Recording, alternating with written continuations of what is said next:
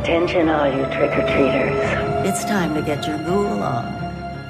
For tonight is All Hallows Eve, my favorite time of the year. Our little town really comes alive on October 31st when witches and devils, imps and monsters roam our town.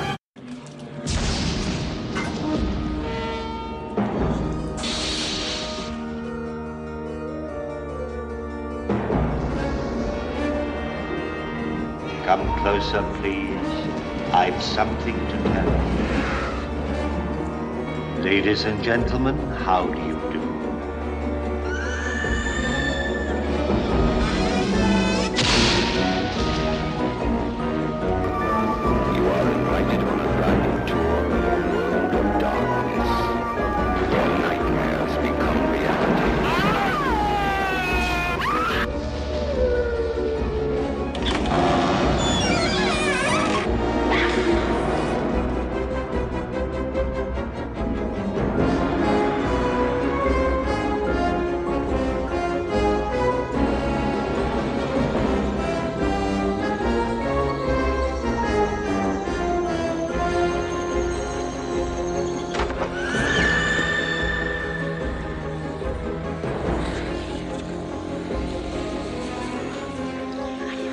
Blood and Black Rum Podcasts and Halloween. Hey guys, welcome back to the Blood and Black Rum Podcast. I'm Ryan from Coldsploitation.com and I'm joined by my co-host Martin. How's it going? Doing pretty well. Tomorrow is Halloween, and when we post this episode, it will be Halloween. So I'm I'm in my element now. And obviously we've been doing Anthalloween for six episodes now. Um, just getting into the Halloween films because we did a lot of anthologies that weren't part of Halloween. And this last episode is another Halloween anthology. So we timed it perfectly. Happy, happy Halloween, Halloween. Halloween. One more day till Halloween. I'm off on Halloween, so I can get this episode posted and shared and all that good stuff. Um, I'm excited.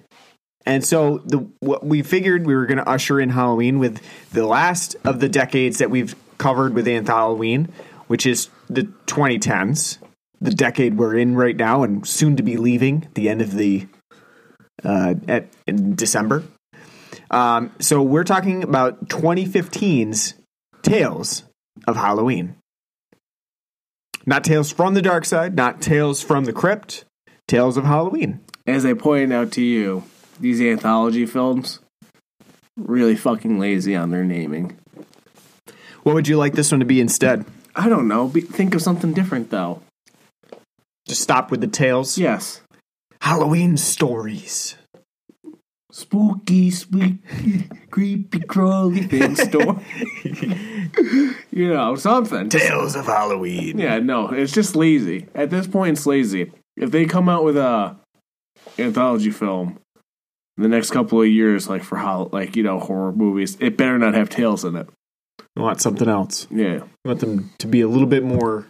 be creative. Yeah. If anything, Tales from the Crypt should just you know, just copyright the word Tales to begin with. Like you can't use it. It's ours. How about how, what do you feel about anthology anthology series like uh, Dead Time Tales? Look, grab a thesaurus. Look up tails. Tales from the Hood. Find a synonym. Find a synonym to replace it. There's many, many, many stories. We haven't even covered all of them that have tails in it. I know. Well, they they all do. They just about all do, except Trick or Treat and Black Sabbath.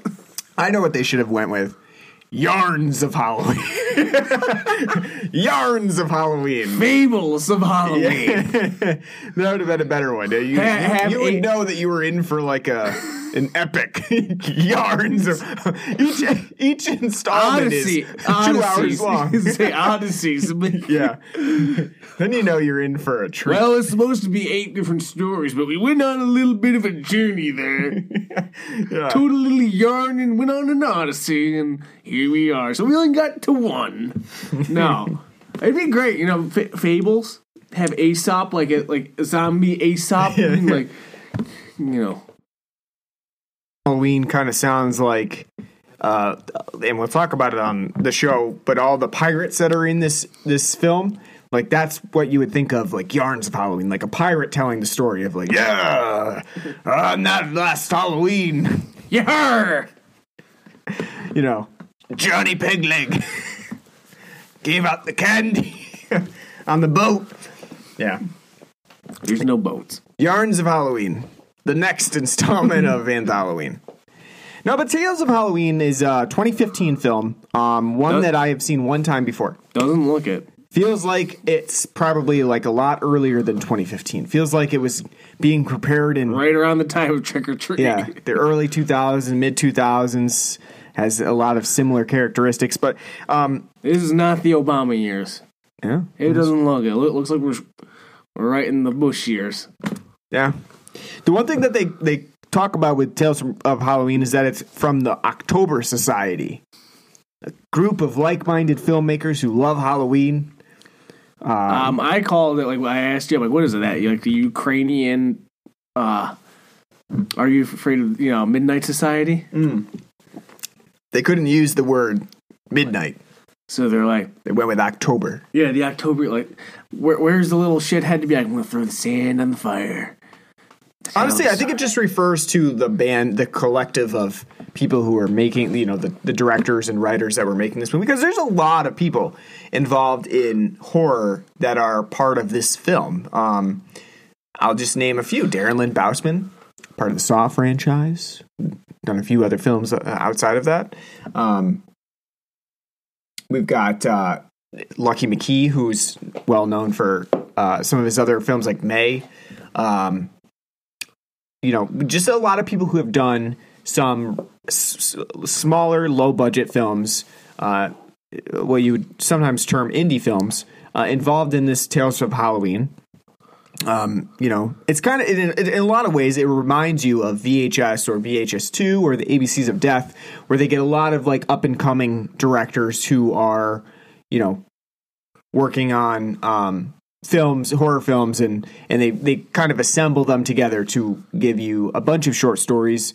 Um, because Tales of Halloween is, I think, the longest. There are the most amount of stories that we've seen in a um, in a film so far in an Halloween. I don't think we've had any that span eight.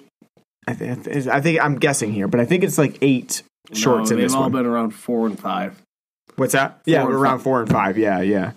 Um, so Tales of Halloween. It's not. It's not even a long movie. It's like Hour thirty-seven. yeah, it's like ninety minutes, a little bit longer. So this one has the most amount of short stories in a fairly limited amount of time, which means that we each story is around like ten minutes, twelve minutes, something like that.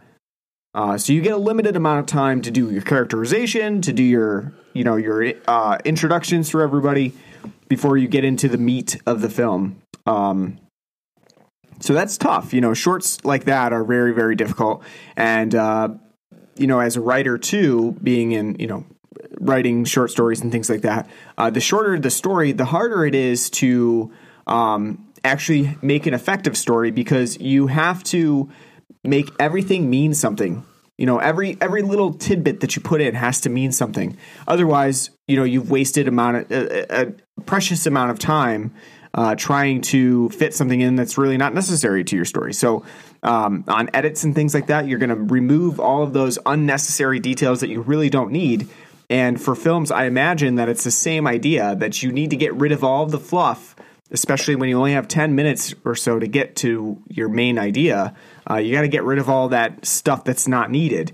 And um, I think, as we'll talk about when we, we get further into Tales of Halloween, um, sometimes short, these short stories actually remove a little too much, um, or they don't dive into enough detail um, that you might need for the for the short. So uh, it's interesting to note that this one is has you know some of the shorter stories that we've seen in anthologies, uh, and a larger number of stories and how that sort of affects an anthology film. Um, so we've kind of run the gamut when we've done doing Anthalloween. We've done sort of, you know, one of everything for anthologies. One with a lot of shorts, uh, one with a slightly smaller number of shorts, one that's longer, one that's shorter, uh, one that kind of uh, combines all of the stories together.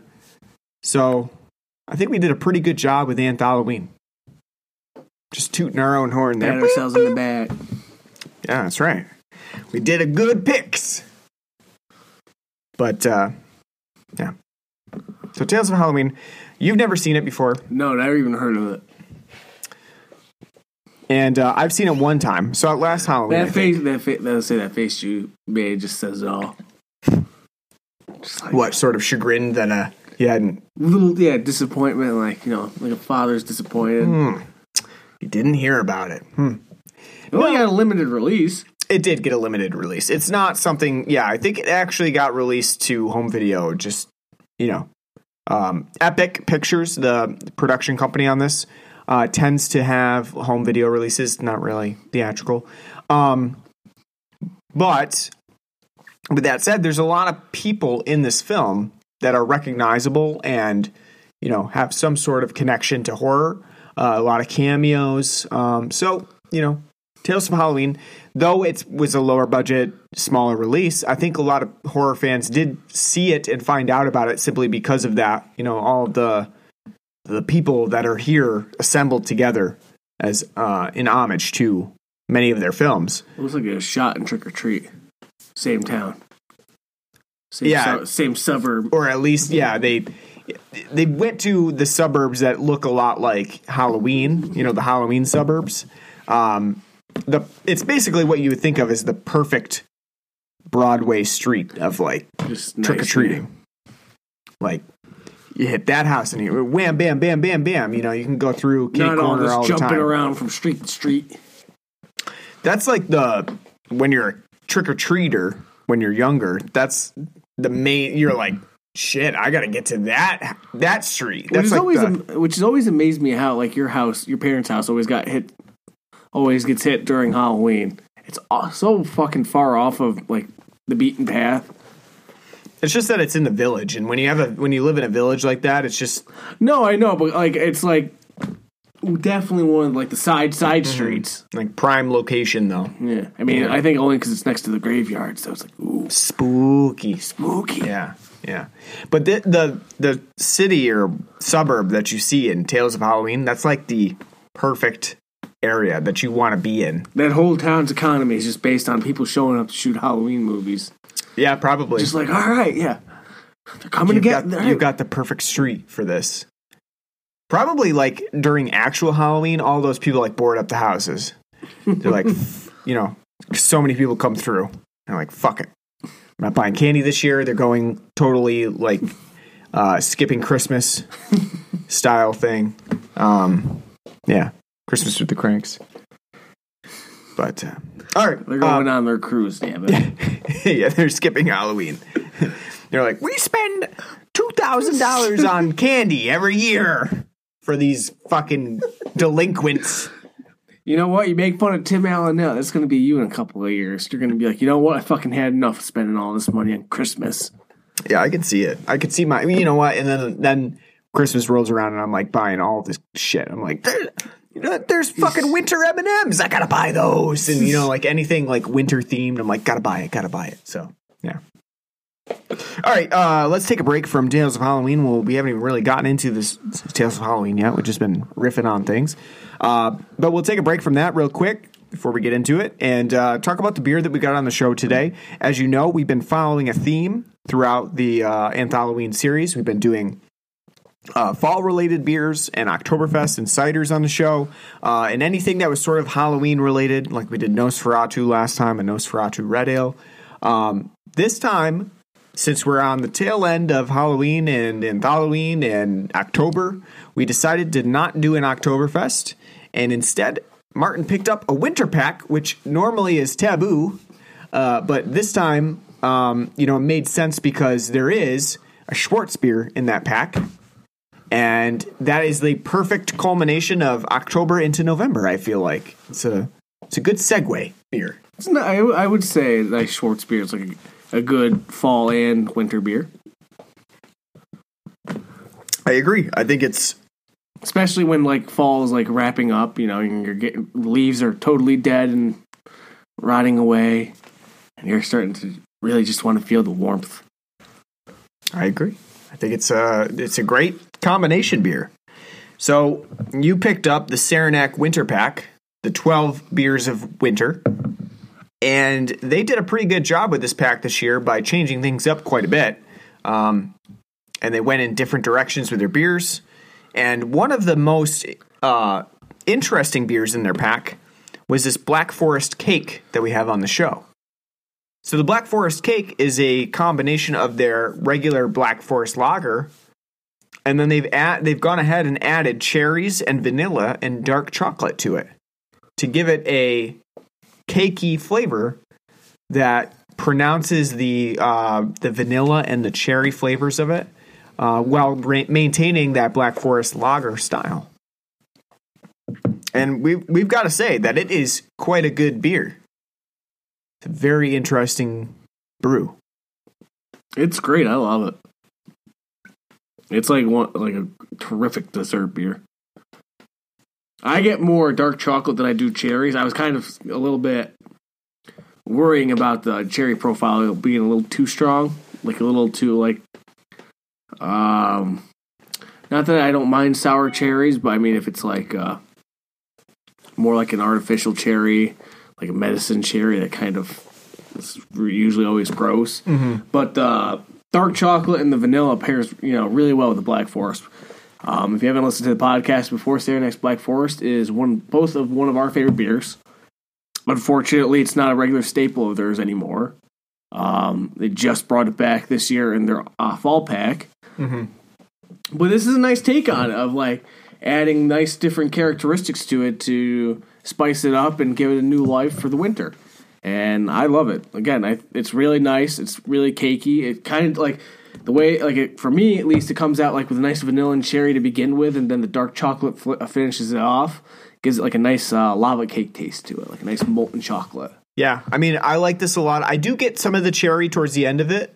Uh, definitely the dark chocolate flavors and the vanilla uh, come out quite a bit, um, but that cherry sort of towards the end of the the flavor profile. Uh, one thing that I would like to see, though I like this Black Forest cake quite a bit, is some even uh, more variations on the Black Forest cake. You know, like instead of cherries, what about raspberries in there? You know, something That like would be- that. You know, yeah, dark berries to um, Pair with it. yeah, like I think that would be a really cool idea to run with that Black Forest Lager, which is, I think, one of Saranac's most, um, you know, their best beer.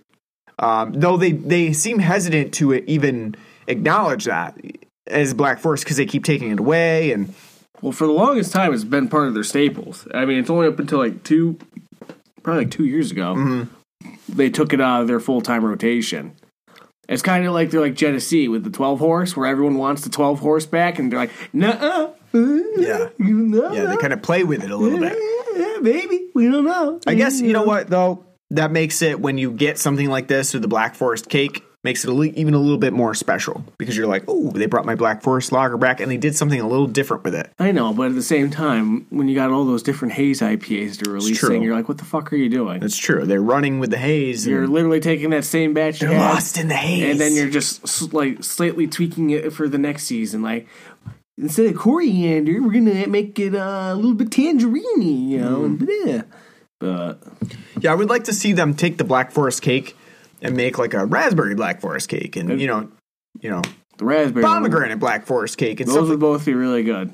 You know, I can just imagine it. I can I can see that being something where they could you can they could mess with that recipe a little bit.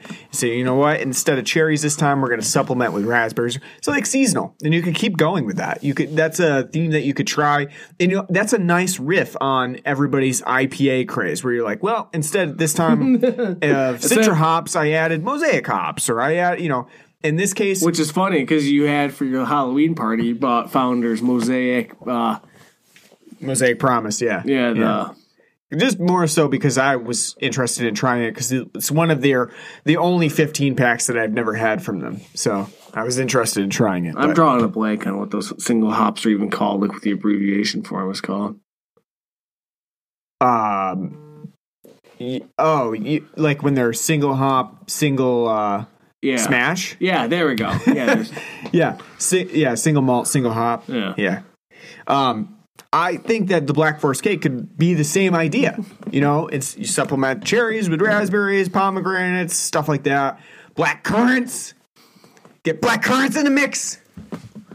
How often are you have a chance to get black currants in the mix? Have you? I was say, did you even have that currant sour at Beer Fest last year? I'm not sure. It was really good. Not only th- th- that, you could do for for some of the people that like that, you could do like an old ale style with raisins or craisins. Ugh. I got all kinds of ideas, Now Sarah. just- now me up. I got, you're- I got so many reading. Why- ideas. Why, don't you make it now with dates, there you go. Plums. figs? All kinds of ideas. Black Forest cake with plums. Ugh. Sit there and have some nice dates. Delightful. Dried fruits, nasty. But the moral of the story here is that the Black Forest cake is really good, and you should check it out if you have any Saranac near you. It's probably worth the pack itself. For sure. The other three beers could be total ass, which Yeah. they're not. But They're not. They're they're fairly mediocre beers, and the the other ones. Season's Best is pretty good. Yeah. Uh, the other two that are new to the pack are are okay. I would say they're okay. Um, very middle of the road. right. One's but- an IPA and one's like a wheat ale, and they taste very similar. But the Black Forest cake really does stand out from that pack and makes it worthwhile. you know what? I'm just glad they have this instead of that 4058 porter because that was always dog shit. Mm-hmm. Mm-hmm. I always hated when they put that in there because it's like one of the weakest porters ever. It's like eh, it ta- tastes just like a, a porter. They didn't do anything special. Mm. Yep. Okay.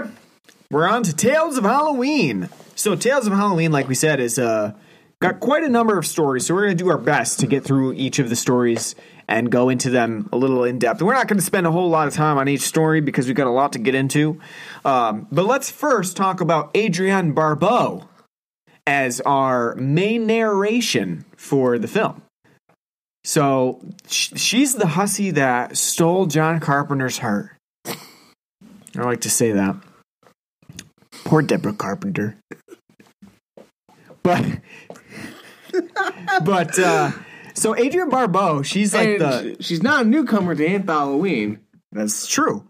She was in Creepshow. She was in Creepshow, being the extremely annoying. Uh, Bitchy, drunk. yeah. You know. Uh, so it's interesting that they have Adrienne Barbeau here. I think you know they wanted a just someone classic from horror that they could use. Um, It's like it matters. They have her doing like the Warriors radio role. Yeah. She plays like a radio host who's like giving out like it's Halloween. She's like saying like, "Ooh, it's time for all those creeps and goblins to come out. Uh, it's a witching hour." Um, she's giving her best impression of that, and um, Which that makes no sense, by the way. The witching hour at midnight, the strongest night on Halloween. So you mean the day before, because it's November 1st now. I agree. I agree. Halloween midnight. eh. Just- That it, on, it should, on midnight. it, on- should, it should be more like at 11 p.m. midnight on Halloween, well, technically November 1st, a turkey's trotting out. Like, it's my time. It's my time. you know, that that one area, like November 1st through November 23rd, is like the turkey's time. You know, everybody's like fluffing their feathers out. Like, I'm getting out my little pilgrims. I They don't only know, get I- 20 I- days I, you know what? To be honest with you, I never realized that was a pet peeve of mine until like watching this film, where she's just talking the witching hour is near. The witching, it's the witching hour. It's midnight. What do you mean? It's fucking not even Halloween anymore. It's over. Yeah. Go home. Yeah, I agree. Yeah, I agree. But Adrienne Barbeau, I would say that her presence here is really unnecessary. She does not add anything to the stories. Uh, sometimes she doesn't even announce the stories. Like it's really random when they do the diegetic sound of like, yes, she's you know she's saying something while you're listening to a radio station or something like that. You know. That's very random when they do that. Sometimes she's just announcing. Sometimes the story does not have any narration Well, to it. Well, they only had her for like four out of the eight stories, and then they were like, "Oh shit, you know, we Yeah. have more stories." And she's like, "No, my contract said I only had to do." Four. Yeah. It's a big old four because they started out with four stories to begin with. And They're like, oh, we got to pad these. We're going to get four more. These stories aren't long enough. I agree. I, I think, yeah, I think that her presence is, you know, unnecessary. It's not the worst rat. I think the idea is pretty good, like a nice Halloween radio show. Where it's like happening in one town. Yeah, And you've got like yeah. with Trick or Treat. But I think if they actually expounded upon it and made her like actually again like like with the Warriors, actually like giving like updates on what's going on and I think if it and was- play and playing more like having actually like the radio playing like hearing like Halloween adverts, and shit, Monster like, you know, Mash. yeah. That would make it, you know, more thematical. But I, I think is if they were more consistent with it, it would have been more useful. But that sometimes, you know, just with stories not being announced and it just kind of rolls into the next story. Sometimes some stories feel like they're very unfinished because of that. Um, but then I also feel like it's just not consistent enough with Adrienne Barbeau. If you're going to use her, use her for every, you know, to bookend every story as sort of like a crypt keeper type thing. Um, And to go off of that too, like a lot of these anthologies, they, have an EC Comics esque opening, and they use that to introduce all the stories. So in between each story, you don't get like an actual. yeah. This is what the story is. It's all in the beginning credits. Right. So if you were taking a piss during the beginning credits or something, you don't fucking know. Yeah, and I actually I will say as we're on that topic, I don't like that as much. No, the it- introduction of the stories like and the directors They should have done the that- beginning is very you know. You because when you're watching at the beginning, you're like, "Oh, okay." There's a story called "This is this mm. means war," and there's a story called, you know, the mm, Ballad of and- you know Rusty Rex and whatever. But then when you actually get to the story, you're like, "What's this one called again?" You know, what what is what, you're just looking for I don't know why. I don't know why it's even, even matters that much in anthologies, but you know, you're looking for that title. And I think that so, p- sandwiching them at the beginning of the film takes away from some of the people that worked on this too. No, Like, they, they should have had it during each story. Yeah. that would have been fine. Actually, having like little credits, like had those like nice like little comic intros for each story, but and then have their Yeah. own little opening credits. I think that would have been perfectly fine. Yeah, I, I I do think that they should have split it, and especially because the opening credits feel very long. Once you're like, if you've never seen this before, and you're watching the opening credits, and you're like, oh, okay, there's a couple stories, you know, like then you know. Three minutes later, you're, still like, watching the opening credits because there's eight stories. You know, that's a long period of time to wait watching the opening credits. And that's also unfortunate because the opening credits are pretty cool with like the sort of pop up book esque nature of it. Um, they should have interspersed those within each, between each of the stories. It could have segmented them a little bit better. You could have had Adrienne Barbeau talking over that. And then also, um, the only reason I think why they didn't do it is because it, it would become like coming like oh it's, it's a little too cliche. to introduce each story. Yeah, because it's been done like again like with every fucking anthology being named Tales, like having like these all of this kind of stuff like based off of EC Comics at this point. It's like yeah, that's a little cliche. Like yeah, you know. I think I would rather have that though than to have the inconsistency of having Adrienne. No, no, Barbeau. no. I, I agree with you, but I'm thinking like pro- it might have been part of the thought process. Like, Mm. well, fuck, you know, everyone's done this. Tales from the Dark Side, Tales from the Crypt, Yeah. Creepshow. You know, let's let's do something a little different. Yeah, and have it all to- at the beginning. Yeah, I guess. even so. though this film outright homages not just different horror films, but fucking films in general. for sure. eh, you know, it's not kind of weird that they wouldn't have you know just gone that route to begin with. Yeah, I mean, um, we definitely we'll we'll talk about this when we get into each of the individual stories. But there's so many homages, not just to horror, but there's more. There's some to westerns and, um, you know, we'll we'll, we'll talk about that in each. of I don't wanna- like The Exorcist Three. Exorcist Three. Yeah, we'll talk about that in a second. Um, all right, so we talked about Adrienne Barbeau. Let's get into the first story, which is called Sweet Tooth. And Sweet Tooth is about um, a Halloween night where a kid is eating all of his Halloween candy, and then he gets upset when he's told not to eat all his Halloween candy because of a story about a kid named Sweet Tooth who this kid never got any of his Halloween candy because his parents were assholes and they took the candy away from him and ate it on him and had sex over it and all that kind of good stuff. Would that be assholes or just funny? Funny? Is that what you said? I mean, not the kid watching them have Oh. sex. That's you know terrifying. But I mean, just like just like you know, The kids ta- yeah, taking Yeah. the kids' candy away and then eating it maybe yourself. those parents don't have dental insurance for the kids. So That like, is true. They're like can't fucking We're saving him from the orthodontist. yeah, and like you know going to the dentist like can't afford that. You know, saving him a lifetime of pain. That's true. Maybe that's that could be something, or maybe they're just maybe they have like that fat fetish where they like to feed each other and then, you know, have sex after. They're like, ooh, you ate so much. Ooh, your belly's all rumbly tumbly. Something like that. They're not fat. That's true. They're not. So maybe maybe not. But yeah, so the the whole storyline is about this kid getting the story about Sweet Tooth who um was a kid who never got any of his Halloween candy and so he killed his parents and ate the candy out of their intestines, Because he still wanted more candy. which is absolutely ridiculous.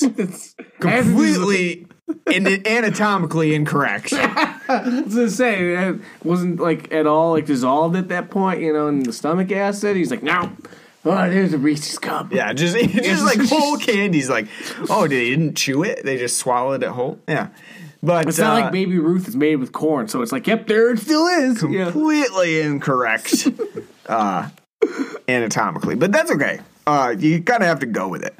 Um, so it's about this kid finding out about Sweet Tooth, and then Sweet Tooth actually visits, kills his babysitter and her boyfriend who's around. They both ate way too much candy. Um, yeah, it's a it's an interesting story. It does riff on Exorcist three. It has some of the homages that we're talking about. Where um, one of them in particular is where uh, the babysitter is walking one way, uh, and you're kind of seeing it. It looks like it's maybe out of a fireplace that you're Yeah. seeing it. Um, which this family has two fucking fireplaces uh, straight across from each other, which is ridiculous in its own right. Uh, what Keep are they doing? Hiring room. a 16 year old babysitter? They should be hiring, you know, a full Chimneys Montessori school or something to come in and take care of this kid. But anyway, uh, she uh, walks one way for the camera and then off screen, and then she walks back another way on screen.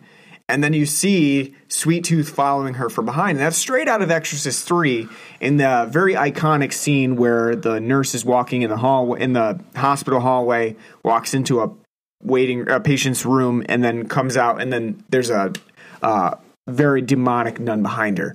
Um, now, I would say that this is very much ineffective, and I don't know so much that they were trying to be effective in the scares way, but uh, it I just think it's more just for the reference. yeah, I think it's just the reference, but it doesn't work as well as that Exorcist 3 scene. But the reference gets there. I mean, if you've seen Exorcist 3, you know that scene. Uh, you certainly will get it from this reference, Be- especially because the uh, Sweet Tooth has got his arms out in the very, very same manner as Exorcist 3. Um, so I like that fact about this short, though. You know that even though it's sort of cheesy and it doesn't make any sense, you know, realistically, um, I like that it's got the homage to things in there, like Exorcist Three. I'd almost say Trick or Treat as well. Sure, sure Kind of like uh, Sweet Tooth is kind of like uh, Sam. yeah, yeah. Comes to take your candy if you don't leave it for him and kill you in the process. So, um, yeah, Sweet Tooth the design is fairly good. I think um, you don't see it in you know too much, so it leaves a lot open to the the viewer. Um, and it's a nice little short that I think it, you know it doesn't uh, it doesn't go too far into detail. There's not a lot of characterization or anything like that. It kind of you know gives you what you need, and then that's it. You know, you get a short story, a little uh, a little fun Halloween myth, and and then you're on your way. Everybody's murdered. There's a little gore, uh, a little sex over Halloween candy, a little titillation, and that's it. Mine, his design reminds me like uh, Tim Burton reject. Right. Like Yeah. Nightmare, like a Tim Burton's like you're too spooky for Nightmare Before Christmas. And then you and you said too you didn't like like the the stripe design of the the uh Yeah, it looks like it look. I don't know, like if they were trying to like was supposed to be like a Pennywise reference from the It uh, TV show or what. But I mean, yeah, it's not that I didn't like it. It just seems like huh, that's weird because every he, they're all like ev- all like gray and you know Gollum and ghoulish like, and then all of a sudden they ah, I got these long clown arms.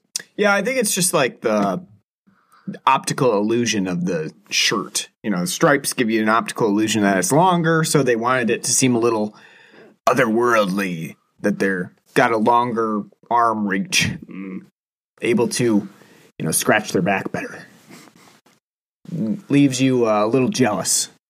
I wish I was my own personal back scratcher. All right, so um, yeah, that's a, a fair fair short. I think it's you know it's not bad. It's you know not the worst, not the best. We'll uh, tackle the best at the end of the show. So the next short is um, the night Billy raised hell, which is a short by Darren Lynn Bousman. Um, and he I can't believe there's another Darren Bousman in Hollywood. where he was like, you know what, I've got to use Lynn. Yeah. or maybe he just has maybe like- he just likes Lynn as the the mid his middle name. The way it rolls off ta- the tongue. Darren Lynn. I don't know, but it just like blows my mind. Like Maybe oh, he's from South Carolina. there's someone out there like nope. Someone else already has their sad card on Darren Bousman. Darren Yeah. Bousman. Yeah. Don't use my name. Um, so the Night Billy Raised Hell is um, a comedic one that's sort of in the vein of skits that we see from like Tim and Eric or Portlandia, where it has the cartoonish sound effects. Um, the one that stands out to me the most is when they have the eyebrow raising and there's a little xylophone playing. Um, Nice that- Tex Avery cartoons. yeah, You know. yeah, it's very cartoonish in the way that it's portrayed, but it's not intentional. This uh, short is not really meant to be scary. It's not a horror short by any means. Definitely going from the comedy aspect of it, and um, you know, it follows Billy, who is a little kid dressed up like the devil, who is tasked with egging an old man's house who doesn't decorate for Halloween by his sister and her boyfriend. Uh, and it, then he ends up finding out that you know that neighbor really is the devil. I just hate the fact that he went up to the doorstep to throw the egg instead of, you know, where he originally was standing. Like, he's like, oh, I'm going to throw it right at the doorstep at his door. Yeah, there's a reason why you call it hucking an egg. You know, you, you want it to you want to be a distance away, and also because And that you- way you can get, be fleet footed and get a getaway. That's right. You can boot, scoot, and boogie out of there. you don't need to get caught doing that, but instead, you know what? He gets kidnapped. The best part about that, though, is when he goes to throw the egg, the guy comes out, and as he's throwing the egg, grabs it from his hand, and he just yucks it at that fucking shitbag punk, uh, you know, boyfriend, and hits him with it. It hits him so hard with it, he knocks him on his ass. You know, a lot It of- didn't break; it just hits him A on. lot, a lot of the short reminds me of like both Will Ferrell and Elf. Because like I just imagine, you know, that scene where he's like got he's like snowball machine, basically like a, a pitching machine. Um, not only that, but then the Grinch as well. Like because the devil is very much like Will um, Jim Carrey, where he's like go, uh, roaming around on Halloween night when there's trick or treaters out, and he's like, It's like, oh, He's like, woo, boo. Um, so there's that comic aspect to it that uh, really stands out. And so little Billy is unfortunately kidnapped, and his sister and boyfriend or her boyfriend are just kind of like, eh, fuck him. I guess, I guess that's it. Bye, Billy. Um, we'll see you never. It's okay. The devil says he's going to show him what a real prank's uh, That's right. about. He's going to show him a prank. So the whole short is about us seeing like Billy going around, or the devil and a kid dressed as Billy going around on Halloween night and doing all kinds of evil antics. They're, um, you know, they're ringing doorbells on dentists and stabbing the dentist with a toothbrush. Well, because he gave him, uh, he asked for candy and he got dental floss instead. So Mm. the proper course of action is to shiv the dentist. That's right. What else are you gonna do? Give him fluoride? I don't think so. Um, there's then he goes around and he's you know he trips trips children with dental floss, uh, right. dental floss, Yeah. and then holds them up at gunpoint to rob their candy. I think the main standout though is that they just keep going back to those cartoony sound effects, which are just so ridiculous. Like, they There's like- actually, you know, work really well in this. Um, yeah, you mentioned the uh, devil is sitting around in the backseat of a car listening to rap while eating KFC. I know you'd think like you know he's the devil. He's be out like drinking a forty. What is he, Japanese or something? Smoking a joint or something. No, he's in the back drinking a big gulp and uh, he got a bucket of KFC in Only his the lap. only the Japanese celebrate major holidays with KFC. Merry Christmas. but this is I think this is probably one of the better shorts in this um, this film just because it is very comical. It has those ridiculous cartoony sound effects. You know, they go running over people like it's twisted metal. Yeah. And then they run into Adrienne Curry for some reason. Yeah, so that's a really weird reference. I, I honestly, I'll admit, I didn't really get it, and I, I kind of thought they were just making a riff on Adrienne Barbeau, so they use Adrienne as a name, but I, because I didn't really No, but they recognize reference like, Curry. yo, you're Adrienne Curry. How many followers on Twitter do you have? Five hundred thousand. You get five hundred thousand to one. yeah, I didn't, Yeah, yeah, yeah. I just didn't really get that reference. I mean, uh, maybe I'm. well, It's kind of a dated reference too. It's it's weird. Well, I It's don't like- know. Like, I feel like, like I was telling you, I'm like, I feel like, like the last I heard about Adrienne Curry is like back in 2007, Yeah, it's just and now like eight years later, you're telling me she's got a cameo in this movie, and the devil's like, I'm gonna. F- that. you know what really has a cameo is her cleavage. Her cleavage has the cameo. Oh yeah, it's all about the boobies. Just what? What? what was she wearing? Like a like the bunny outfit? I felt like it was like a Snow White outfit or something. I don't know. It was. It was. Oh no! You know what? It had like a cape and stuff. It's kind of like a witchy outfit. I didn't know it was like like the traditional like you know when you see like an '80s anime like the girl in the bunny suit. with, Yeah, like, the, no, you know. no. It, she definitely had like sort of wings or something because when she lifted up her arms, there was like they were attached. Oh, she's So like a dark stalker. yeah, so it was like sort of like a bat maybe or something. I don't know, sexy bat. I don't know. It was just weird because like when she's like you're Adrienne Curry, I'm like that is Adrienne Curry. Well, I I didn't. That's totally missed me. because it's not like she's in any horror films. No. I, I, I didn't really get that. You Reference. think John Landis just called up and he's like, Put Adrienne Curry in there. "Put Adrienne Curry." in Yeah, there." I didn't get that. Really like to talk to her. Yeah, But the um the payoff on this is pretty good actually, I think. Um when you get when Devil gets back home and they've caused enough mischief, uh, you find out that Billy hasn't actually been doing the mischief. It's like one of the devil's minions. And Billy is sort of sent out afterwards as as he's been held hostage and he doesn't know any of this has occurred and the devil's just like, "Yeah, have fun at home. You know, there's going to be people waiting for you there." And tell your mom's gonna have a lot of free time now. Yeah. you know. Yeah, apparently Billy's mom is really hot. We don't get to see her though. Well, it, it, the devil's constantly referencing going muff diving on there, so Yeah. We don't get to see her, which is unfortunate. would have been great when he was doing the, uh, you know, that like they had like a nice like submarine sound of him going down, like you know, oh, the, the pinging the sonar. yeah. yeah. Um, but I think this one is a is a pretty good. You know, it's and he not- pisses pants at the end. that is true too. Yeah, he pisses pants. Billy pisses, Captain pisses pants. Yeah. But I think this is one of the better shorts of this film. Um, it doesn't, you know, it's not the normal, uh, I guess, the normal tone of a Halloween anthology film, but uh, I think it does what it does rather well.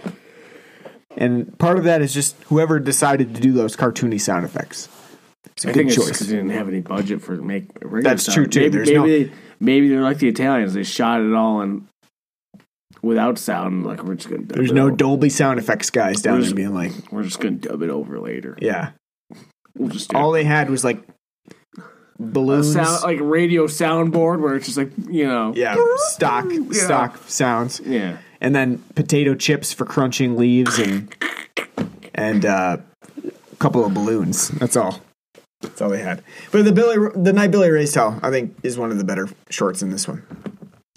Uh, the next one that we go on to is called Trick, and this is the one where the kids attack back. Um, so I would say that a majority of Halloween stories deal with trick or treaters who are actually murderous asshole kids. Uh, there's a lot of stories that do this type of thing. Unsuspecting parents That's at right. home and giving just out of the kindness of their heart, giving out this candy to children and getting like that poor dentist shivved. yeah, just all of a sudden, out of nowhere, these kids are like, you know what? Fuck it, I'm doing a trick, and they're gonna, you know, they kill the they kill the, the people who are giving out candy. Now apparently these kids, no one knows what a trick actually is. Shivving somebody, it's not a trick. It's more a surprise, motherfucker. It's not, Yeah, right. You know, what's the trick in that? You know, yeah, There's, there's, there's no art, there's no tact to it. You know, Yeah. Uh, the trick in this one is that um, they actually know the reason why these people are being targeted. And so the trick. because they're stoners. Yeah, they're stoners. This guy is these, these four assholes just sitting about in, on Halloween, fucking smoking dope. and drinking rum and uh, apple cider. Gotta try that. Classic. I haven't had it. I wonder how that is. It's like a hot toddy, but just not hot. I mean, you can have it both ways. Oh, is that what a hot toddy Yeah, is? Apple cider, warm cider, and Mold cider and uh, rum. Yeah, what the hell's mold cider? like cinnamon and mold all together. Mold, you know, like No. given time, like tea, given time to steep. I just learned a Mold. new. Just learned a new Martin word. roll. Just learned a new word. Uh, yeah, so that's a hot toddy. So if you have it cold, I mean, it's basically like that, but cold. It's good. It's good. I think you made me a hot toddy once. Probably. You know, you can always just do fireball and cider. No, that's just that's just for poor people. so uh, yeah, so we get to meet these pe- these four guys who are four four people who are Two friends. good, two men, two women. two men, two women, who are sitting around. They're watching Night of the Living Dead, which kind of a recurring theme throughout Tales of the Halloween. Now I think they were at the part where the nice good old sheriff is like, "Put one in between the eyes." Yep. Throw that one in the fire. yeah, and uh, so they're watching Tale. Uh, they're watching Night of the Living Dead and uh, answering the door and giving trick or treaters candy, and then all of a sudden, uh, the trick or treaters attack back. The little, little- uh, say the little girl from uh, Hocus Pocus stabs the guy. Yeah. um, and so you're kind of watching as they're, you know, getting viciously murdered in their home. And then you are slowly finding out via cell phone that they're not as innocent as they appear to be, in that the gruesomeness of their phones actually contains all the evil things that they've been doing to little kids, uh, you know, and documenting with pictures. I just love the fact that when the, they're all dead, except the one girl, she's cowering. She's like deleting the photos, like you know, like AT and T doesn't have that on a fucking backup server, and Apple doesn't have that on a backup server. Somewhere. You could just see it go through her head. She's like, I'd love to call 911, but I got to get rid of these pictures first. I love the fact that they tied up some girl, carved her eye out, left her strapped to the table. She's still alive. And then, like, you know what time it is? Time to, you know, smoke some blunts, smoke Yeah. some doobies. and then trick or, tr- and trick or treat. We'll give out some candy. You know. Yeah. I kind of I like the idea of this. Um, I feel like they were a little too scared to go the more like realistic route and have them just be pedophiles. You know, like that would be the more realistic route of the idea behind this. Uh, it's It not, wouldn't, well, it wouldn't really fit with the overall tone. Yeah, but I mean, film. like, I feel like that's what they, what the storyline wanted to do, and yet they were like, well, you know what? It's Halloween. It requires more gore, so we're gonna do this instead. And so they basically, it turns out to be that they just like mutilating little kids and taking pictures of it. Either way, though, it's a it's an interesting idea, and I think it works out pretty well. The gore effects are pretty good, and um, it definitely reminds me of something like the film like Who Can Kill a Child, which basically just has a town that is, or Children of the Corn that has been taken over by kids who they have to then get out of. How dare you? What? There's nothing like Children of the Corn. I did not once hear Malachi. Well, just the idea of children taking over, um, which I- I scares was a lot of baby boomers. I was thinking more Saw three with like how the sterile sterile hospital with the person. That's what I was thinking. yeah, right. That too. Yeah. I mean, I, I think it's a cool, uh, nifty idea. I, I- th- I think they just didn't have enough time really to do much with it. I definitely feel like they should bring back the the children taking over thing though, because it does scare a lot of baby boomers. Well, guess what? They're we're not children anymore. They're your future. We're fucking almost Yeah. forward, getting creeping on forty. I do. now. I, I like that idea though. Who can kill a child? By the way, pretty pretty interesting movie. Was it like Italian? Yeah, it is actually. Fucking figured. It's a pretty good movie though. Who can kill a child? All right, so the next uh, installment is called "The Week in the Wicked," and this one is uh, basically a western style Halloween uh, Um, a lot of the shots ripped from Once Upon a Time in the West. for sure. Um, it's about like this gang that roams around on a Halloween night. Um, which this is one where we first get our little update from Adrienne Barbeau, DJ Barbeau, saying, "Watch out for those hood rats." Yeah, hood rats. Um, th- so it involves this gang that roams around, sort of terrorizing everybody on Halloween night, led by uh, a female, no less. Um, her name's Alice, and she's a badass with tattoos. And smokes this, this nice st- stogie, Yeah, which And- and, and which I told you, I'm like, that's bullshit. Look at her teeth. She's never smoked before. Her teeth are so white. And um, eventually, minions. One's fucking Jay, and the other one's not Silent Bob. eventually they run into this guy who's dressed all in you know armor and uh, wearing a ridiculous like monster costume and uh, he basically he leads them on a bmx chase set to what i can only imagine is like trapped alive or something some one of those bands like hardcore bands. Type O Negative. something no no no for sure no this is more like um like hardcore like down tuned hardcore. Um like trapped alive or something like that. Um, that's what i'm guessing. I haven't looked at the soundtrack but it sounds very similar to trapped alive. Um so there's like a bmx chase Which that part's really like uh, parkour really like uh, the warrior and death wish esque. You know, Yeah. getting chased through the city like that. Yep. Eventually leads to a burnt out trailer that hasn't been moved in like 12 years or Kind of a long. weird spot for a trailer. Weird, yeah. How the hell did the cops not see that and be like citing you for a violation for not fucking moving this thing? You have a permit to have that? Not here? only that, but where are they emptying their septic? It's like in the middle of an alleyway. It's probably not a sewer system there. So uh, yeah, yeah, but he leads him to this trailer, and then you get a little flashback of uh, like news headlines and things like that. It's sort of like saying, these very kids, in your face. these kids back when they're five years old burn this trailer down. that little five year old girl who plays Alice is hilarious. Just like grinning from ear to ear She's about such- burning down I know trailer. she's got such baby fan on her She does, cheeks yeah. too. Like, just it like actually- just such a grin on her face of like, yeah, I just killed two people in their trailer. Um, and so yeah, so basically this is his revenge story, and he calls on a the demon of All Hallows Eve to come and murder everybody got else. a, he's got a uh, page from the Book of the Dead, except it's not written in uh, ancient Sumerian. Yeah, it's not written on skin either. I don't know. I I, I, I do like. Um, I don't like the story. I think it's stupid. but here's the, the big crux of of it all. I like how it's shot. I love the western homages. Again, a lot of the shots when you see the like the three of them lined up looking at him and stuff, straight from Once Upon a Time in the West when Bronson's you know in the opening staring down the three guys. Like, looks like we're one horse shy. you know that's what that's a lot like. And then the whole chasing shit's very Warriors esque. Yeah. So I mean, like from a production standpoint and the way it's shot, really cool. I really like those homages. They're really weird.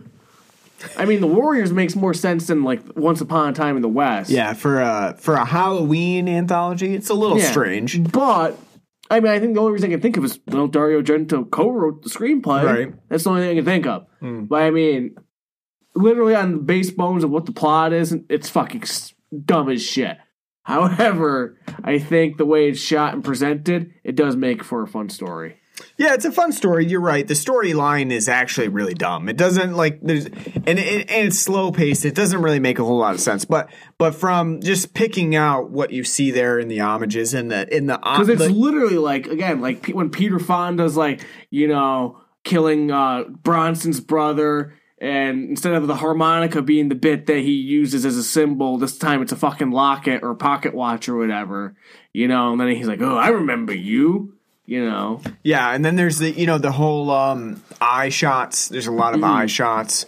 Um, I think it's uh, it's effective. Like somebody was very knowledgeable about you know how to shoot that stuff. Um, it- I, I just think that it's unfortunate that it was at the expense of story, but you know it works out in some ways. Um, Well, no one's ever, no one's ever gonna say Sergio Leone's films are full of depth in the story department. also true. Also true. Um, so I mean, I think this one is um, the stronger parts of it are just because of its ph- photography. It's uh, and the homages. yeah, weird, strange, but you know, the Western style is is a nice touch, and it gives it a little bit of a change up to what you get throughout, you know, as a Halloween story. So interesting. Interesting that they went in that direction. Uh, the next one is called Grim Grinning Ghost. Um, and this one Probably is the shortest one. what? Probably the shortest one. Probably the shortest one, and also feels like the least effective um, in general because it feels like it's very, um, I don't know, very. I don't, I don't know what the right word to describe it is, but it's it just doesn't have a lot of oomph to it. It's literally just like, oh, I'm telling fortunes and ooh, and then the lady goes to leave, and then she's walking, she's getting stalked down, gets home, and then she's killed.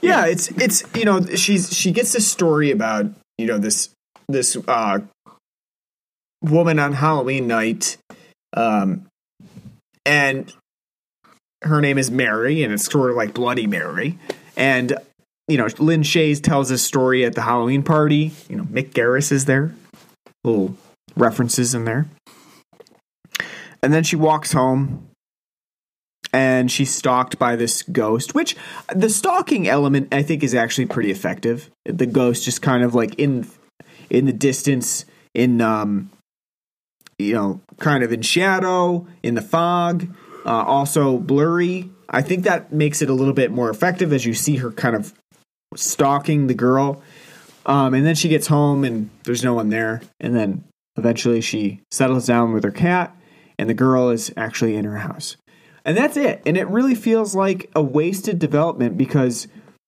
you have all that tension of the stalking, and it's not really you. All the payoff is is a jump scare at the end. You don't get anything else, um, and it just feels like it has the least amount of depth to it. There's just not much here to, you know, cement the story as something memorable in the film. It's uh, it's kind of like um, like it's a film school project. Everyone turned their projects in. Like I didn't have enough. I didn't shoot enough, and your professor's like, "Oh fuck, Yeah. He didn't do enough." I explicitly remember you saying, "That's it." You know, as it cut to black, that's it. That's the end of it. Because there are some. Because out of out of this like six minute story, four of the minutes are listening to Lin Shaye sit there babbling on, and then it's, it's just two minutes of this talking, Yeah, which was interesting. But you know, it's like oh, that's it, just Yeah. a jump scare. yeah. That's that's that's the payoff, and I think too. Um, the the black cut is sort of throughout many of these shorts. The black cut is sort of like um, just a jump in time, like you know the uh, ellipses to to get you to the next segment of that short. So the black cut doesn't really seem like it would be the end of that short, and yet it is. It, and so I think that even gives it a lot, like a little bit less oomph to it because you're expecting something after that black cut, and there isn't, and it just goes on to the next story, and it feels like a you know wasted amount of time that you just spent on that. I think this one maybe Probably may- the weakest. huh? It's probably the weakest. It's probably the weakest. I think just because you know it does have an interesting idea, but it doesn't really go anywhere with it. It doesn't get to any point, and it really loses it at the end of the story. Should have just done a little bit more. Could have made it a little bit more effective. Um, the next one is called Ding Dong by Lucky McKee, and uh, this is about a couple who um, are upset because they can't have a baby. And I should say, it, not the couple per se, but just Bobby, um, who you looked up is played by the same woman who played Jadis in The Walking Dead, Pollyanna McIntosh.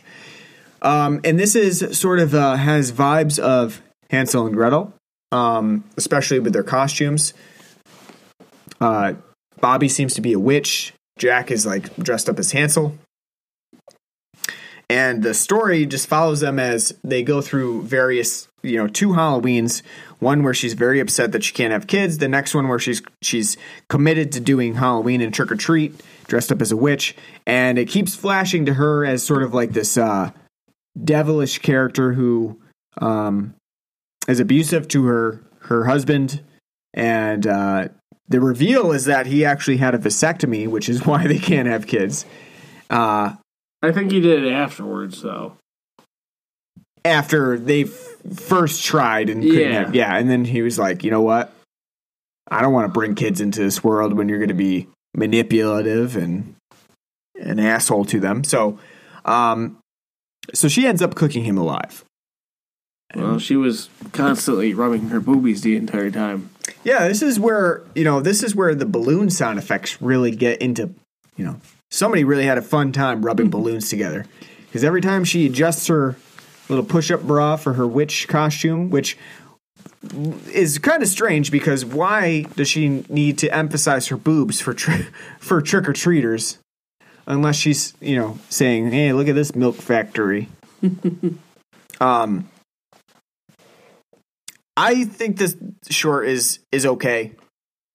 I, I don't really like it too much. Um, I, I didn't get it. Was she like has a taking the kids like and already cooking them, or has a weird vibe. I just don't, you know, like it's not clear? Like it seems like she's like luring them in, but she's not. Like yeah. I just think that it's you know that struggle to get pregnant and she's abusive to her husband in the meantime because of that. And you know there's i think the it's a metaphorical idea of you know being witchy and you know but I, at the same time i think that it's too it plays it too loose.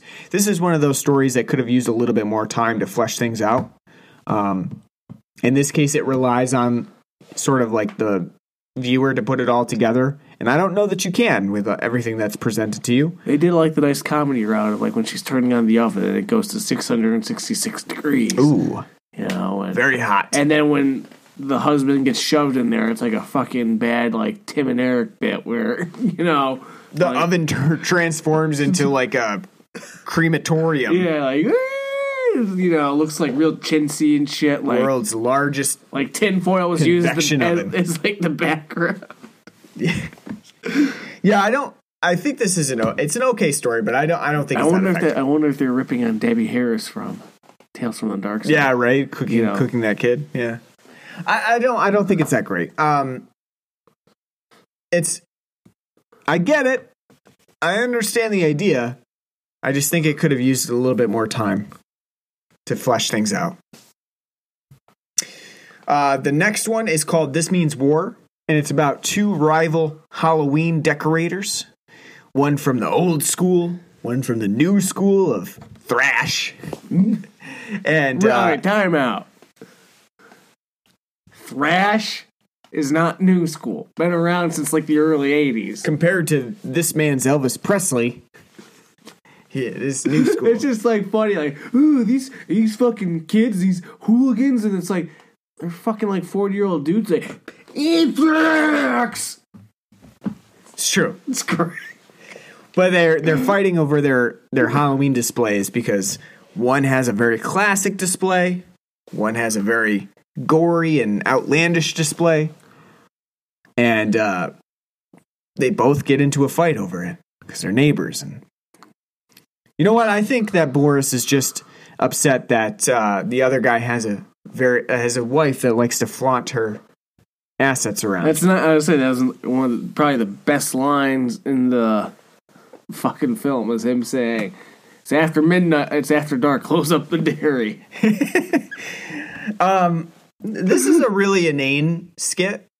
Um, it, I think it's it's kind of funny, especially as you get older and you have neighbors and stuff who kind of, and like for me as well, I kind of relate to it because I do I like to do the scarier element to Halloween, and so a lot of people kind of don't like that because they feel like that's scaring their kids. Their kids are going to have nightmares.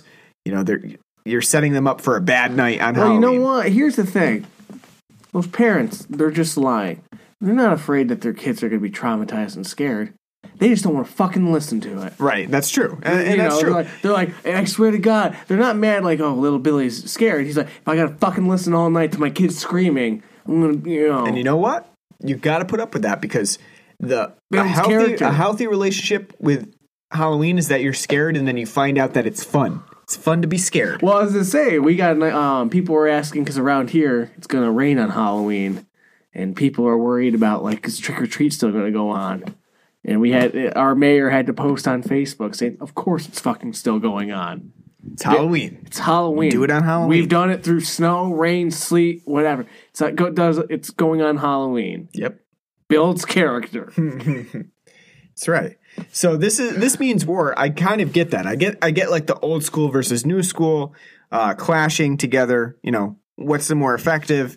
Um, and it's kind of funny because it all ends in violence, uh, with both of them dying uh, on their. to hol- pu- I say, he had to push that guy pretty damn hard to you know for them both to be impaled Yeah. with that stake. and the, and the idea is that you know both of them end up with a grisly death. That's a perfect display for Halloween.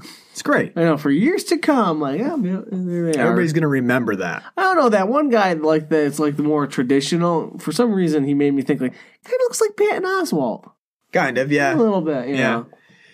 Yeah, I I mean, I, I think this one's a fun one. Um, it's not my favorite of the the stories, but I think that it works.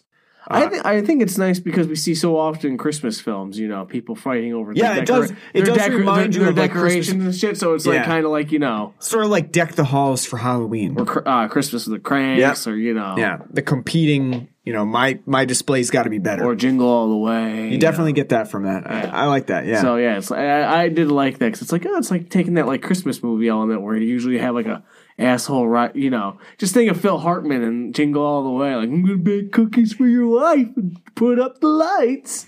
yeah. It's good. May he rest in peace. Uh, the next one is Friday the 31st, or should I say, or Tweet. this one uh, riffs off of Friday the 13th, obviously in the name, uh, where you get like the little reveals of like the beheaded person in the shack, and you have the Friday the 13th esque Jason killer. It's kind of like the Geico commercial where, you know. Oh they're- yeah, where they're like, I, we're gonna hide behind the chainsaws and Yeah. stuff like that. Yeah, it is very similar to that. Yeah, um, but the real, re- the unexpected part of it is that the whole alien UFO thing that that uh, comes about after that whole uh, slasher element has taken place, where the UFO comes down, drops a very like uh, claymation element um, alien. Who Not very. It is. Uh, it's kind of Yeah. weird that they did that. Who, weird uh, choice. all he says is or tweet. Um, and then sort of morphs into the dead girl's body. After well, after uh, Jason, his brother steps on him. Uh, And it's a- great too because they keep saying trick or treat. And he's like, I don't, fuck, I don't Yeah, fucking I don't know. I don't know. I You don't know. got, you got it. Yeah. Um, so then it turns into sort of like an army of darkness type. Uh, Slugfest yeah. between the two, between the girl who's dressed like Dorothy, who's now possessed by an alien uh, being, and Jason sitting there, you know, having at it by chopping each other's limbs off and just blood spurting everywhere. yeah, there's a mix of real blood spurting and then CGI effects at the end. CGI effects never look good for blood, but the uh, really fake like Saturday Night Live spurting blood elements are pretty funny. I like that. And uh, the Evil Dead references with like the green eyes and floating uh, zombie woman and stuff like that. Those are really good. I think this is uh, one of the more effective pieces of it, um, just because it runs with the homage and you know it's not afraid to go in unexpected routes with the alien. It's an interesting idea. Yeah, because aliens are kind of like um, aliens are Halloween esque. Yeah, and they don't get their they get short shrift on Halloween. They actually. do. I mean, because if you think about it, a lot of sci-fi films of the '50s are, you know, with aliens, but they're also horror. They're also horror films because it's all about you know the invaders coming to get us. You know, like we were debating talking about like all the Hey Arnold like spooky episodes, not necessarily Halloween episodes, but their first Halloween episode involves them all getting dressed up looking like aliens, and then Orson Welles impersonating like, you see, aliens are real. Yeah, it's uh you know, aliens they don't show up a lot in Halloween movies. So it's good to see that. Interesting uh change. I liked it. I liked it. I definitely. I think they hit that you know Army of Darkness, uh, Evil Dead aspect quite well. You know, you'd almost think like Sam Raimi was working. You know, giving like do this, do It's that. true. You know, I did that well. Uh the next one is called The Ransom of Rusty Rex. And this one is similar in idea to the the Billy one, the uh, Night Billy raised hell, except um, in this case, it's about two guys who plan on kidnapping a little kid and holding him ransom for money, and they end up getting more than they bargained for because that little kid is actually like an imp who likes to run around and Make mischief. make mischief and eat things. And uh, the previous owner of said imp is no the other father. than John Landis. and it's funny because John Landis in this one doesn't want this kid back. And I imagine that's the same he feels about Max Landis, You know, I was saying, his do you think- I was sexual saying- rapist uh, son. I was say, do you think that was like the The intent of like, yeah, you take that imp back, yeah.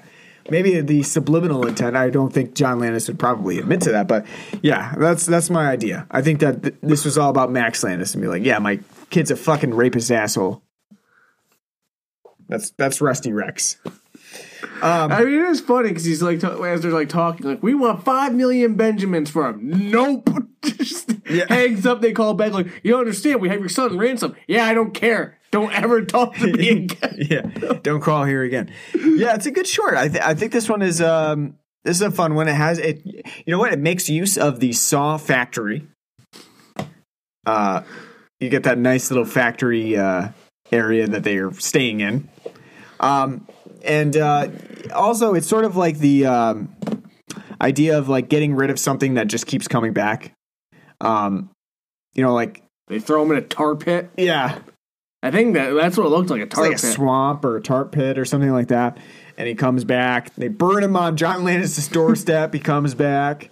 I was hoping for him to come running out and like stomp on him, like it's poop again. Yeah. Uh, I, yeah, I think it's a pretty good one. Um, I like the imp thing, and uh, they do a pretty good job with it. The actors are good in this one. Now, Tales, Tales of Halloween has some really hit or miss acting, um, but I think this one's pretty good. And uh, the final reveal at the end that you know he's he's still back again, and you're stuck with him. They ate Dutch. It's pretty good. Yeah. Dutch. Yeah, I, I, I like this one. I think this one is uh, one of the more effective pieces in it. Uh, funny, but also has that gore element to it. Um, yeah, it's a good one. Finally, the last. I know it feel does feel exhausting. Just We, going, I mean, we've talked about a lot here. Um, the last story in this is called Bad Seed, and this one is about a killer pumpkin, a killer jack o' lantern, uh, where a guy carves this jack o' lantern, which I don't believe for a second. I think he was trying to pull a fast one on his wife That because doesn't there look is like- no way. Like you look at that pumpkin and you know immediately that's a plastic pumpkin. I was just disgusted by the fact they showed him like throwing the seeds out close up, like you know the close up on like the seeds and the goop. You know, It makes you gross yeah, it's out. like, it's like yeah, I hate that part. That's like the worst part of like carving up pumpkins is like the fucking seeds and all the goop and shit in there. Hmm. I don't mind it, but And- sticky. and it smells Sticky smells smell. like ass. But uh, this pumpkin actually grows a few Japanese hentai related tentacles and crawls away after killing this guy. And uh, then you bring in the world's best detective, McNally. McNally, on the case. Um, again, I feel like you know it's so comical. This is this is an homage to like detective shows of like you know McNally's like there's no one that could solve this but McNally. McNally's the only one. Her and her leather jacket Tight jeans. tight and- jeans and yeah. If the guy that looks like the like the low rent American version of uh the guy from Shaun of the Dead. Yep. I got that idea too. Yeah. Simon Pegg. Simon yeah, Pegg, you're Just yep. like Looks very similar to him, yeah. especially as he's running up sort of Yeah. like Shaun of the Dead style with his tie askew. yeah. Yeah. And I was thinking Hot Fuzz as well, like you know, like throwing like the shotgun. Yeah, know. that's definitely what I got from that too. Like it I think it, it probably if we're both getting it, I think that was probably the intention there. yeah. But uh, yeah, this uh, bad seed. Sort there's actually it's kind of funny. There's an actual Dean Koontz story that is called the Black Pumpkin or something like that, and it's very similar to this story, but plays it serious. Um, but And that's why he hasn't gotten a movie yet. but uh, he's had plenty of movies. Dean Koontz, They have gone to theater. Odd Thomas, Phantoms. the Bad Seed. Literally, this this short is called Bad Seed, but there is one called the Bad Seed. Well, how would I know? They're not like Stephen King because they usually say Stephen King on Dean Koontzy's. They don't go Yeah, they're a not- Koontzy. Yeah, no, that's a true. Koontzy story. But he's had a few, yeah. Uh, but yeah, the B- Bad Seed is certainly meant to be sort of comedic. It play really plays up like the detective role of uh, Man, Pumpkin McNally. also looks a lot like something from like uh, Little Shop of Horrors. Yep, Little Shop of Horrors. I also got sort of like a Goosebumps vibe from it too. You know, like so ridiculously comical that it's from Goosebumps. I do love that they have the wife describing to the artist. yes, yeah, it's a great moment. It is like a crayon giant like pumpkin and You'll shit. never believe this. And, and then I mean I measured out the bite and it's gonna be this big, you know, like and then he's like pulls out a plastic thing, it's like Yeah, this he's, big, it's like like we had the 3D printer print and, it. and it matches my god. You know? Yeah, it does play it up. I like how it plays it up so seriously, but it obviously is an intentionally comedic. They needed like the Law and Order music, like to kick in, like Oh, yeah, like- bang, bang, yeah, like- Just like the location too, like uh, you know, like dang, dang, you know. yeah, like Collins Avenue. Uh, yeah, that, yeah, but it's they do a really good job, and not only that, but there's a Halloween three reference as well. Clover Corporation is the the uh, factory that's been churning out these super pumpkins, and uh, you know That is great. I mean, how many pumpkins can there be? And it looked like my god, it's just like this endless field of thousands of super pumpkins. Uh, but yeah, obviously reference to Silver Shamrock, but um, I- think this is another good one where you know they play up the comic aspect of it, and they obviously are not going for the seriousness, but they're playing it so serious that you you can't help it- but laugh. Yeah, it makes it great. Hey, think you can buy me that drink? Yeah. Sometime later, I'll buy you that drink. Then later on, after he shows up on the scene to toss that shotgun in time to blow away that pumpkin. So how about that drink? Thought you'd never asked. All right, so what would you say is the best short in this film? Um, oh God, um, either Bad Seed or either Bad Seed or Friday the Thirty Mhm. Those are my two favorite. Third would be um the uh, Wild uh, the Once Upon a Time in the The, West we- one. the Weak and the Wicked. yeah, the Weak Yeah. and the Wicked. Um, those would be my top three. I would say probably my favorites are, and I actually made a list I think before on Cold Exploitation, but um, maybe it could be different now. I think mine are the Night Billy Raised Hell, um, Friday the Thirty First, and Trick. I like Trick a lot as well, like with that thematic resonance of kid killing people, getting their comeuppance on Halloween night. Um, all right, so we got to give this uh, film a rating as well. We picked our favorite, but we got to give it a rating. Um, on a scale of zero to ten, anatomically incorrect candy-filled intestines. what would you That's give? a good one. I was gonna go with uh, Big Gulps and KFC. Oh, there you go. Yeah, that one too. Uh, what would you give Tales of Halloween? I'd give it six and a half. Um, it's fun. There's a lot of fun to be had with it. I think though, the fact that there's eight stories makes it for a very hit or miss experience. I actually do enjoy the fact that there's so many short stories. It makes it a lot easier to watch and a lot easier to get through. Um, it's definitely like you know a breath of fresh air compared to like earlier when we were watching like Black Sabbath, which only had four, and you're watching like the Wurdalak, and you're like, when the fuck is this gonna end? You know, Yeah. and 'cause it's dragging on forever. Here, you know, everything's so breakneck that it gives you a nice breath of fresh air and something different thematically and stylistically to go off of. Um, that even though the ones that are kind of crappy, you're not. It's not going to piss you off about because they're so short and so sweet. And going on to the next one, it becomes out of sight, out of mind. Honestly, if I had to remember all eight of the story names, I wouldn't be able to do it for you right now. but um, for like a direct video, I mean, you can tell in the budget that's not you know a high budget film. I think they did an admirable job. I think there's a lot of love put into this project, especially with all the people within the horror genre that they got to work on this film. Um, it's a good film, but I think it does have a lot of shortcomings because it's so low. It is low budgeted. They have too many stories that don't have enough depth to them. That overall, I'd say check it out. Uh, it may not be the best. It's not, definitely not the worst anthology we did, but um, it's definitely worth checking out.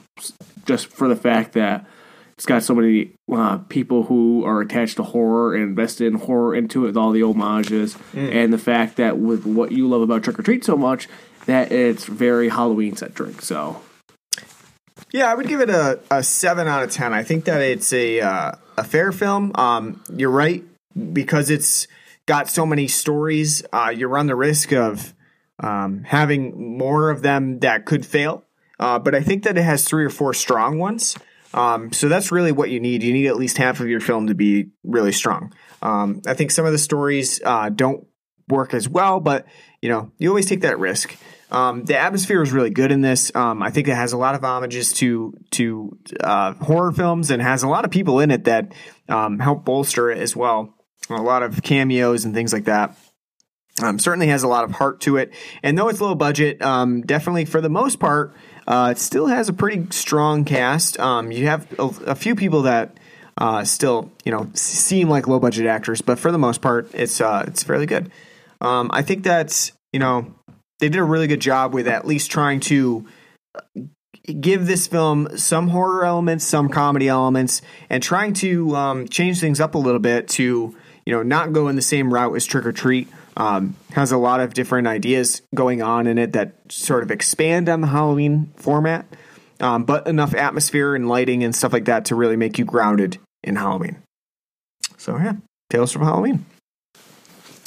Um, so when we come back, uh, we're going to take a week off. Um, so our, we're going to resume our bi-weekly schedule. So next week is going to be off, and then we'll come back. Don't know what the new episode is going to be yet. Um, we'll figure that out as we go along. So we're not announcing anything, but uh, we will be back in two weeks, and then after that, we're going to do uh, our Christmas movies as starting in December. So Santa Claus three, um, Silent Night, Deadly Night Part Five. We know is coming, and then other than that, not sure. Yeah, could be Gremlins.